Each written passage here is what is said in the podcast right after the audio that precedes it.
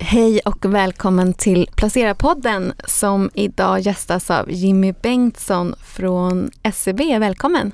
Tack så jättemycket. Och vi som sitter bakom de andra mikrofonerna är Daniel McPhee. och jag Elinor Bäcket. SEB, Sveriges småbolag, chans risk. Vi kan väl börja där med eh, småbolag förstår man ju. Ja. Sverige förstår man.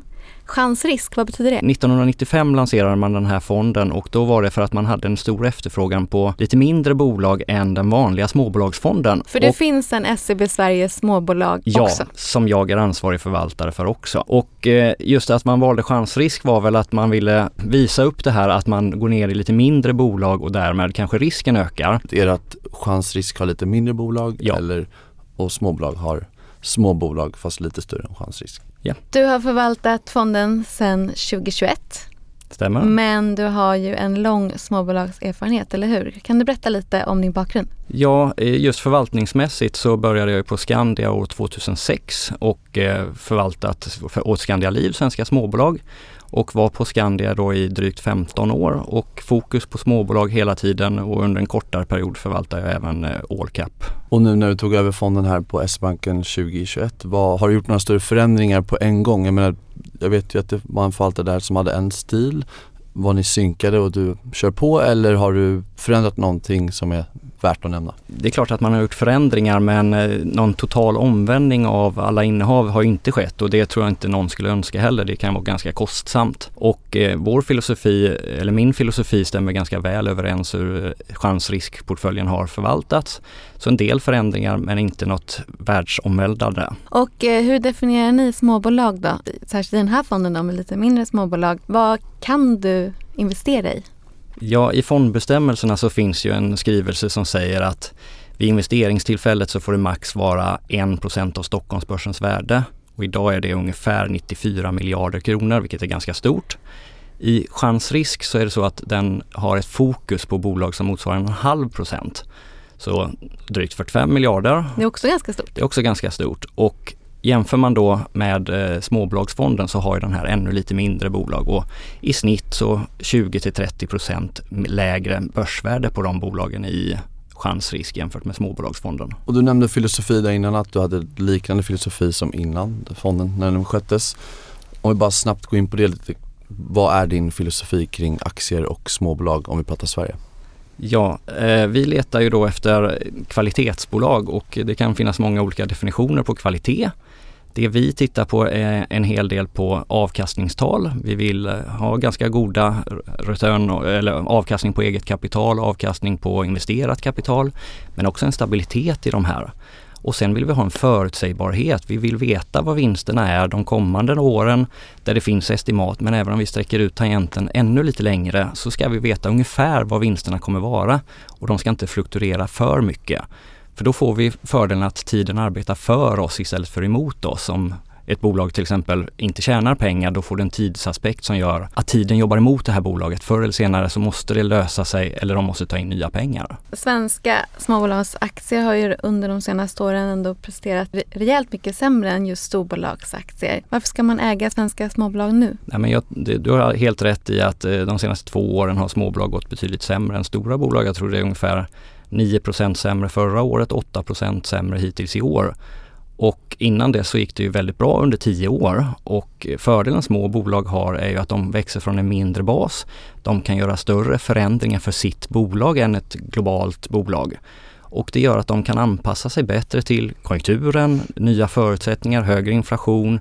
Har du dessutom en stark position i din nisch så kan du ta marknadsandel och klara av alla de här hoten och vända dem till möjligheter på ett lättare sätt. Och idag så handlas ju småbolag på 5 till 10% rabatt mot stora bolag. Historiskt så har ju småbolag handlats till snarare 5 till 10% premie.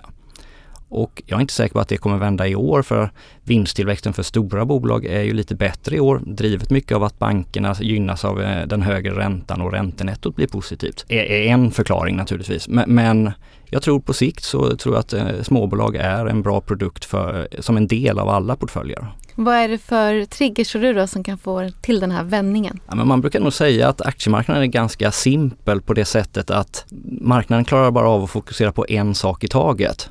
Och nu är vi fortfarande i den situationen att vi hade ett räntebesked igår där vi höjde räntan här i Sverige och i fler marknader dessutom. Och vi, vi alla pratar om att lite längre fram så kommer räntan börja sänkas. Men vi är inte riktigt där än så jag tror att vi behöver se att räntan hålls, att vi gör den sista höjningen innan man börjar titta lite längre fram. Och det skulle kunna vara vändningen. tänker du prata lite om fördelar med småbolag mot storbolaget. Å andra sidan tänker jag att småbolag kanske är lite mer räntekänsliga som du är inne på. Dels hur de värderas kanske men också hur de faktiskt påverkas. När du träffar de här bolagen, du pratade innan om förutsägbarhet. Hur upplever du att de hanterar senaste åren? Nu förstår jag att du är positiv till de bolagen du äger självklart men om vi tar en mer generell aspekt. Hur, hur hanterar de här mindre bolagen det nya konjunktursläget, det nya ränteläget? Äh, ränteläget slår ju naturligtvis på de bolag som har en hög skuldsättning. Min portfölj har ju då en lägre skuldsättning än marknaden eh, vilket gör att det slår lite mindre. Och väldigt många av mina bolag har en stor fokus på sitt kassaflöde vilket gör att om de gör en investering eller om de gör ett förvärv så får de ganska snabbt ner skuldsättningen igen för att de förändrar de här bolagen fokus på kassaflödet och kan återinvestera det. Eh, den andra delen som egentligen skedde förra året då, då vi såg den här skenande inflationen det första vi gjorde när vi märkte att den här inflationen skulle komma, det var ju att vi talade med väldigt många av våra bolag eller våra innehav och diskuterade hur det skulle slå på dem. Och väldigt många av våra bolag har en stark, ganska stark position i sin nisch och då är det lite lättare att höja priserna. Och ni har ju, eller fonden har gått bättre än ert jämförelseindex Carnegie Small Cap Index. Är det det som är förklaringen då? Eh, lägre skuldsättning, högre kassaflöden och så vidare? Det är nog delar av förklaringen naturligtvis och sen så ska man ju absolut hylla ledningen och medarbetarna på de här bolagen att de har gjort ett bra jobb naturligtvis. Men jag tror att en stor förklaring kan vara att de har varit duktiga att höja sina priser och ta, få ut den kostnadsökningen som de har haft. Sen är det alltid en utmaning framåt också och det diskuterar vi med bolagen möjligheterna att bibehålla den fördelen att snarare kunna öka marginalerna. Har du liksom ändrat senaste året då om man tänker hur du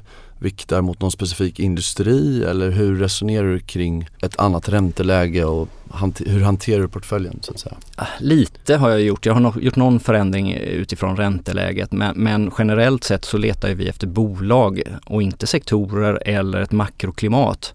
Och när vi väl har hittat de här bolagen som vi vill äga så tittar vi, passar de in i vår portfölj? Behöver jag finansiera det genom att sälja ett annat bolag i den sektorn för att inte ta en orimlig risk? Eh, men, men, generellt sett så är ju, förvaltar vi utifrån en bottom-up modell. Att vi letar bolag och sen så gör vi anpassningar på toppen istället utifrån risktagande, positionsstorlek och så vidare beroende på vilken risk det är i de här bolagen. Men så om man tittar på de här senaste förändringarna så är det inte så att eh, att du har tagit bort lite konjunkturkänsliga och in med lite mer fastigheter nu på sistone eller? Nej, fastigheter var väl egentligen en av de första sakerna jag gjorde då när jag började i, under 20, 2021 och då sålde jag i chansrisk för ungefär en halv miljard i fastighetssektorn och idag är jag neutral i fastighetssektorn. Eh, självklart är jag inte neutral i varje bo- fastighetsbolag utan de bolagen jag har i fastighetssektorn har en bättre eh, balansräkning och en bättre möjlighet att få, få över de här KPI-justeringarna till sina hyresgäster. Men några förändringar har jag gjort men jag tror inte att det har varit så drivet av konjunkturen utan mer utifrån att några bolag blev väldigt dyra. De gick väldigt bra har, och då har man har jag använt den här osthyvelmetoden att då hyvlar man lite och sen i vissa fall har jag till och med kunnat köpa tillbaks några av de positionerna lite billigare. Men nej, konjunkturmässigt, vi, vi tar hänsyn till det, vi lyssnar på det. Men konjunkturerna går upp och ner och vi investerar utifrån en väldigt lång sikt så vi vill ha bolag som vi tror på långsiktigt. Och vilka är de här fastighetsbolagen du har i fonden idag? Ja, Sagax är ett stort innehav, eh, Vilborgs, men så finns det några mindre fastighetsbolag också. Men väldigt, jag har ingen bostadsexponering och eh, egentligen ganska lite konsumentrelaterat till gallerier eller e egentligen till eh, företag heller, utan, eller vad säger jag, till kontor utan mer till logistikfastigheter och eh, lätt industri. Och du sa att du sålde av en halv miljard ungefär 2021 där i fastighetssektorn. Idag är fonden 18 miljarder totalt kapital om vi pratar chansrisk då. Hur hanterar man en så stor fond? Jag tänker de här småbolagen har ju liksom relativt dålig likviditet. Jag tänker att det måste tvingas till någon form av långsiktighet vilket oftast är bra över tid. Men hur hanterar man en sån, hur aktiva kan ni vara? Jag tycker att vi kan vara ganska aktiva. Eh, dels har vi ju en egen tradingdesk som jobbar för oss och försöker hitta flöden och göra det vi vill göra. Men sen det, har det visat sig ganska ofta också att när man har kommit på någon smart idé, tror man, så kanske man vill exekvera den och förändra portföljen totalt. Och det är inte alltid det är bäst att göra allt på en gång för att då är det ganska lätt att man säljer någonting som har gått upp lite och det fortsätter gå upp väldigt mycket. Oftast är det ganska bra med den här osthyvelsmetoden för att då jämnar du ut lite och får eh, ofta ett bättre pris när du säljer sakta men säkert över lite längre tid. Men samtidigt så är det så att vi letar ju inte efter de här förlustbolagen som, och turnaround-casen utan vi vill ju hitta innehav som vi helst kan äga 5 eller 10 eller 20 år. Sen så är det så att vi naturligtvis vid varje tillfälle omvärdera det här och ser, vill jag fortfarande äga det här i fem år eller, eller är det en bra tillfälle att hyvla eller sälja det här bolaget? Men vi letar efter bolag som vi kan äga över lång tid. Och, och då blir inte den här storleken ett lika stort problem. Ganska många av eh, de största innehaven är ganska hög värdering. Hur eh, hur ser du på det? Är det också långsiktigheten då som Ja, jag betalar nog hellre ett lite högre pris idag när jag får den här förutsägbarheten och kvaliteten på det här bolaget. Och, eh, för tajmingen är ganska svår och dels då den här osthyvelsmetoden hjälper mig med timing men också att det är svårt att tajma när en multipel är rätt eller fel. Det är lättare att hitta ett bolag och sen kanske jag vid något tillfälle köper lite för dyrt men med tiden så, så blir det ganska bra ändå. Har du något exempel på bolag? Nu har ju du varit här sedan 2021 men du har förvaltat småbolag väldigt länge. Något bolag sådär som du har ägt under längre tid eller gillat under längre tid som alltid har handlats dyrt som har resulterat i en väldigt bra affär? Sådär. Ja, inte, kanske inte alltid varit dyrt, eh, dyrt för att bolagen har ju förändrats över tiden lite och om man tar ett av de absolut största innehaven i chansrisk idag så är det ju Adtech som är en tekniklösningskoncern med 150 mindre bolag i små nischer där de har en stark position. Och det är ett bolag jag har ägt alla mina 17 år som förvaltare. Under vissa perioder lite mer, under vissa perioder lite mindre.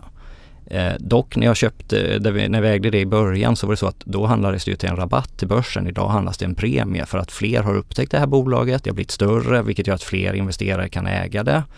Och de har ju med historien visat att de gör det väldigt bra. Och är det några bolag som du inte äger överhuvudtaget eller någon bransch? Ja, eftersom mina positioner blir ganska stora i de här bolagen så de absolut minsta bolagen fin, finns ju ingen plats i min portfölj för att eh, det blir för många bolag och jag vill ha en ganska koncentrerad portfölj så jag ligger lite närmare mina bolag så de absolut minsta bolagen blir för små för mig. Vad går den nedre gränsen då ungefär? Det varierar lite naturligtvis utifrån vilken uppsida jag ser i de här men Eh, generellt sett kan man säga att jag vill ju gärna ha en position där det betyder någonting för fonden och, och då bör det ju vara minst 1 av fonden eller helst då minst 1 aktiv vikt för det är ju det jag som är mitt jobb. Eh, och eh, i vissa fall kan jag väl ta avsteg från det och gå ner till lite mindre bolag. Men då ska ju potentialen vara lite större.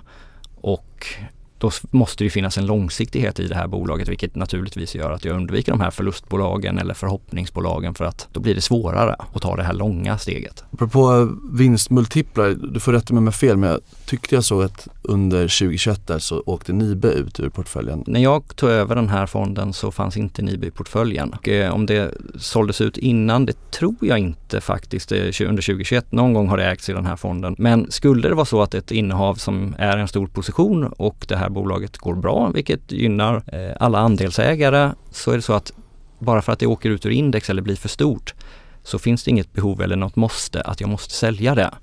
För att bara för att ett bolag blir lite större behöver inte bli sämre för det. Utan det kan ju finnas potential kvar och det kan, jag menar, alla bolag har från början varit betydligt mindre och blir större.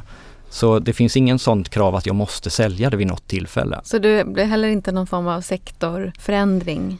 Vi, vi, har historiskt haft en förmåga att de bolagen vi gillar, det, det blir lite mer fokuserat på industribolag, eh, lite IT-bolag eller techbolag som är lönsamma och eh, healthcare equipment, det vill säga utrustning inom sjukvården. Eh, Medan vi kanske då mer i större utsträckning undviker bolag som jobbar i kliniska faser och eh, då allt står och faller med en, ett utfall, binär risk.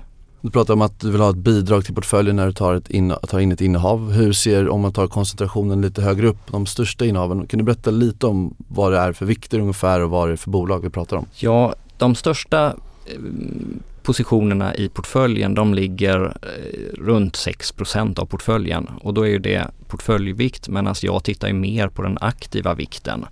Och då finns det några som ligger på 5% och ganska många ligger mellan 2 till 5% i aktiv vikt. När du säger aktiv vikt, det är kopplat till index på något sätt förutsätter Ja, min, om, om ett bolag är stort och finns med i index så säger vi att det väger 2 i index. Om jag vill ha en aktiv vikt på 2% då behöver jag ju köpa 4% av portföljen i det här.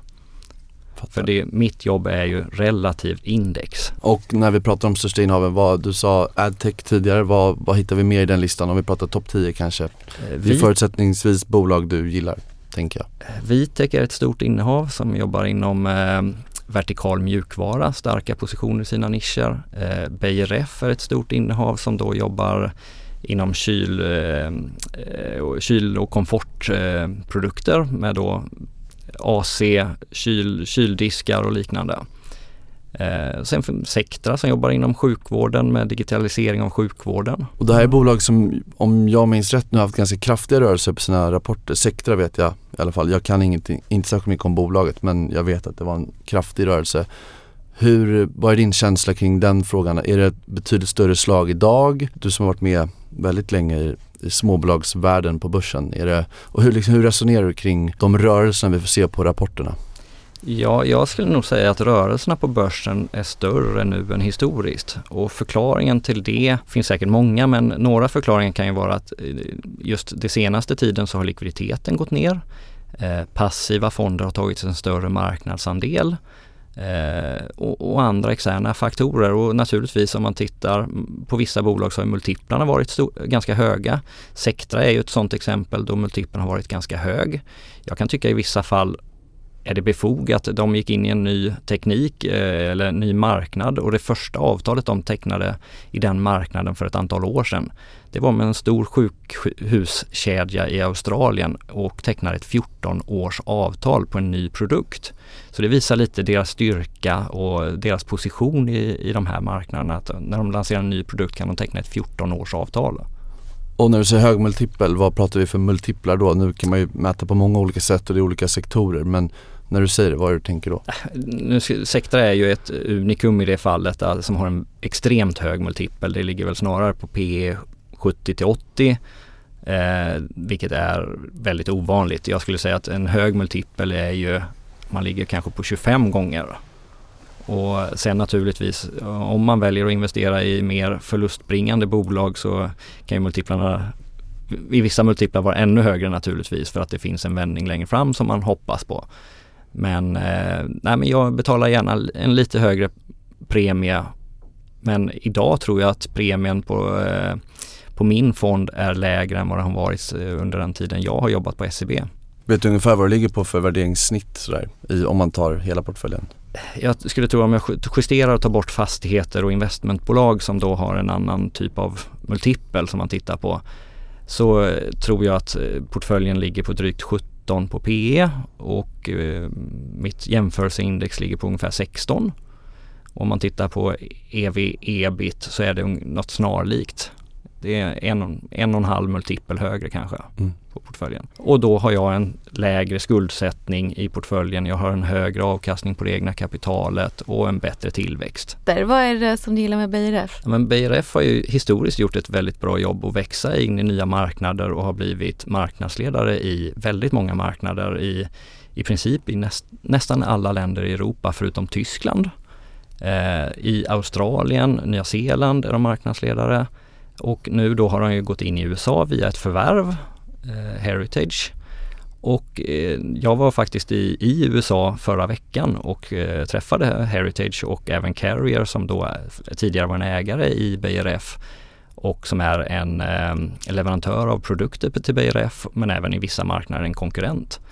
Men eh, det, det som jag ser som poten stora potentialen i BRF är ju långsiktigt att den här marknaden kommer växa mer framåt än vad den har gjort historiskt. Och det handlar ju om energibesparingar, eh, mindre miljöpåverkan, i Europa och många fler länder så finns det ett eh, avtal som undertecknades i Kigali där man eh, skrev under olika länder att man ska fasa ut skadliga F-gaser eller kylmedel, det mest För historiska de sysslar med kyl, nedkylning. Kyl, kylning, mm. kyldiskar i din eh, matvarubutik eller eh, komfortkyla om du behöver värme eller kyla i eh, ditt hus och så vidare. Och eh, historiskt har de växt 3% organiskt och med de här avtalen, och nu har man även gjort ett sådant avtal i USA som sträcker sig fram, där man fasar ut de här skadliga köldmedlen fram till 2036 till 2030 i Europa. Och det tror jag kommer vara en drivare och jag tror snarare att de kom, organiskt kommer kunna växa 8% de kommande 10 åren mot 3% de 10 år tidigare. Och sen adderar de förvärv på detta och och eh, de, de, är duktiga. Nej, det ska vi för transparenten säga att jag har en liten kort position här och jag har ju som privatinvesterare lite lättare att manövrera mina positioner även om vi har väldigt strikta regler som skribenter och anställda inom finans. Men eh, du sa där, du hade träffat dem. Eh, som jag förstår så är det viktigt för dig att träffa företagsledningen i de bolagen du investerar i. Ja, eh, vi skulle nog aldrig investera i ett bolag som vi inte har träffat ledningen och eh, med de 17 åren, drygt 17 åren som jag har jobbat som förvaltare så har jag ju träffat de flesta bolagen ett flertal gånger om inte hundra gånger. Men om, eftersom du ändå är inne på skuldsättningen och att den är låg generellt, hur ser du på skuldsättningen i BRF som har ökat dramatiskt med 23 förvärv sedan 2020? Ja, och det har ju varit eh, de sista två åren 8 och 9 förvärv, så det är en ökande takt mot vad det har varit historiskt. Eh, nu gjorde de ju det här stora förvärvet eh, i USA och eh, om jag kommer ihåg rätt var det väl 13 miljarder de betalade för detta, tog in 14 miljarder. Men då gjorde de en ny emission för att ta in de här, sanera skuld, eh, eller vad säger balansräkningen igen och de kommer kunna fortsätta. De har en bra kassaflödesgenerering så att de kommer kunna fortsätta göra förvärv. Och det här blev ju snarare en plattform för att kunna fortsätta. Det var deras intåg i den amerikanska marknaden och där finns väldigt mycket potential för dem också. Och det var väl det många väntade på förstod jag, så det var den marknaden som fanns kvar. Nu gick ju aktien ner 7% när de annonserade förvärvet ska man väl för säga. Men ja, eh, hur det, tolkar du den reaktionen? Det är ju intressant att höra, du som verkligen sitter i marknaden. Och jag ska också säga att jag har ju inte träffat det amerikanska bolaget och inte Carrier heller och inte bolaget heller. Så att man ska nog mer lyssna på Jimmy än på mig det här. Nej men det, kortsiktigt har den ju tappat lite för att eh, det finns några eh, för större försäljningar som har skett. Man kan naturligtvis ge kritik åt att vara multipeln rätt det man betalar för det här, för det här amerikanska bolaget. Eh, det finns ju naturligtvis risker för, beroende på vem säljaren var. Men eh, nu har jag träffat det här bolaget och fördelen de har kontra många andra bolag är ju att 75% av försäljningen är eftermarknadsförsäljning och eh, reservdelar med en mer stabil business. Och, och, det finns ju, de finns ju naturligtvis inte i alla eh, delstater i USA utan de finns i de delstaterna som just nu går bäst minst nyproduktion. Eh, de har mindre än 5 eh, exponering till nyproduktion och det finns potential. Men naturligtvis marknaden under förra året gillar ju inte det här att man annonserar nyemissioner. Det finns ju flera exempel på att det drog ut på tiden. Beijer F skötte det här företrädesemissionen mycket snabbare än många andra, vilket begränsade det. Men multipeln var nog problemet eh, jämfört med vad man har betalat historiskt och att man behövde ta in pengar. Det är mer konjunkturokänsligt men och också en av de bolagen som inte har så hög värdering det är ju fettbolaget AK. Ja. Berätta vad du gillar med det. Det enklaste sättet att förklara AK egentligen är eh, varför man gillar det bolaget. Det är att ta bort, fram en årsredovisning och titta på hur vinsten har sett ut de senaste 10, 15, 20 åren. Det växer lite varje år så de, du har en väldigt stor förutsägbarhet i det här. Och det de har gått ut med sin, som sin målsättning nu är ju att det här ebit per kilo som är ett viktigt mått för dem ska ju ökas drastiskt. Och jag tror att marknaden var lite skeptisk till det för att det såg nästan orimligt ut. Men i senaste rapporten så såg vi en väldigt stor förbättring i ebit per kilo så att eh, Ja, det verkar lovande och de träffade också i USA, deras fabrik utanför eh, New York. Och de gjorde en omvänd vinstvarning i Q1 väl? Eller om det inte till och med var Q2? Ja, det, det har gått bra för dem. Vi har ju en ganska tråkig period just nu på börsen. Men alldeles strax så kommer det faktiskt en rapportperiod. Eh, vad kommer du kika extra mycket inför den? Nej, men både den senaste tiden och jag tror även framåt så naturligtvis blir ju orderintag. Eh, de bolagen som rapporterar orderbok är ju naturligtvis intressant och naturligtvis försäljningen i förhållande till orderboken om man äter av orderboken eller om man ökar orderboken för det ger ju en förutsägbarhet framåt. Men också möjligheterna eh, eller de bolagen som lyckas försvara sin marginal eller till och med förbättra det som visar en styrka i sin marknad. Sen kommer det naturligtvis vara stora reaktioner på vissa bolag. Det, det har en förmåga att alltid bli det. Och, och där man tror det är mest sannolikt att det blir det, det är oftast minst dramatiskt i det bolaget. Och börsåret och börs, eller alla börsår är ju omöjliga att förutse men eh, om vi nu ändå ska prata lite om hösten här och nu pratar vi lite om rapporterna men 2024, vad, om vi tar din nisch så att säga, småbolag, Sverige, vad är det du ser framför dig kommer hända om du får måla upp det? Ja men där du började här att det är oförutsägbart och det eh, kan variera väldigt mycket. Jag tror att de här 17 åren som jag har arbetat som förvaltare så har man varje år sagt att förra året var jobbigt, det kan vi inte ha bara ett normalt år nu.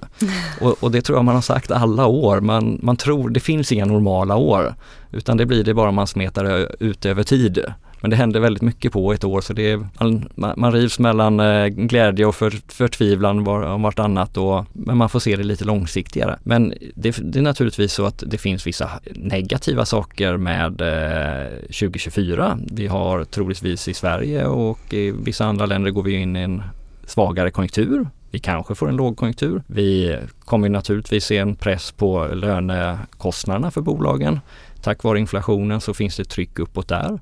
Och då blir det ju naturligtvis viktigt det här att kan man själva öka priserna och försvara sina marginaler. Och jag tror att många bolag som då i vissa fall mindre bolag men det finns ju naturligtvis stora bolag också som har en stark position och jag kommer återigen tillbaks till den här starka positionen i sin marknad. Har man det så blir det lite lättare i alla fall.